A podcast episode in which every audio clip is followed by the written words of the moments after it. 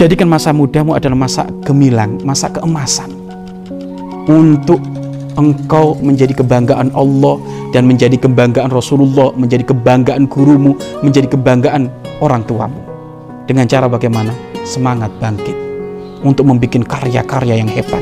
Dan ketahuilah, kapan seorang pemuda isi otaknya adalah hal yang positif, isi otaknya adalah perjuangan, maka akan muncul karya-karya yang hebat dari tangannya anak-anak muda.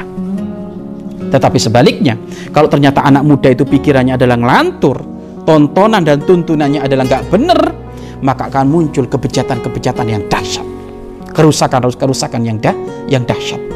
Maka pemuda ini adalah senjata yang sangat ampuh untuk kemajuan negara dan kemajuan agama.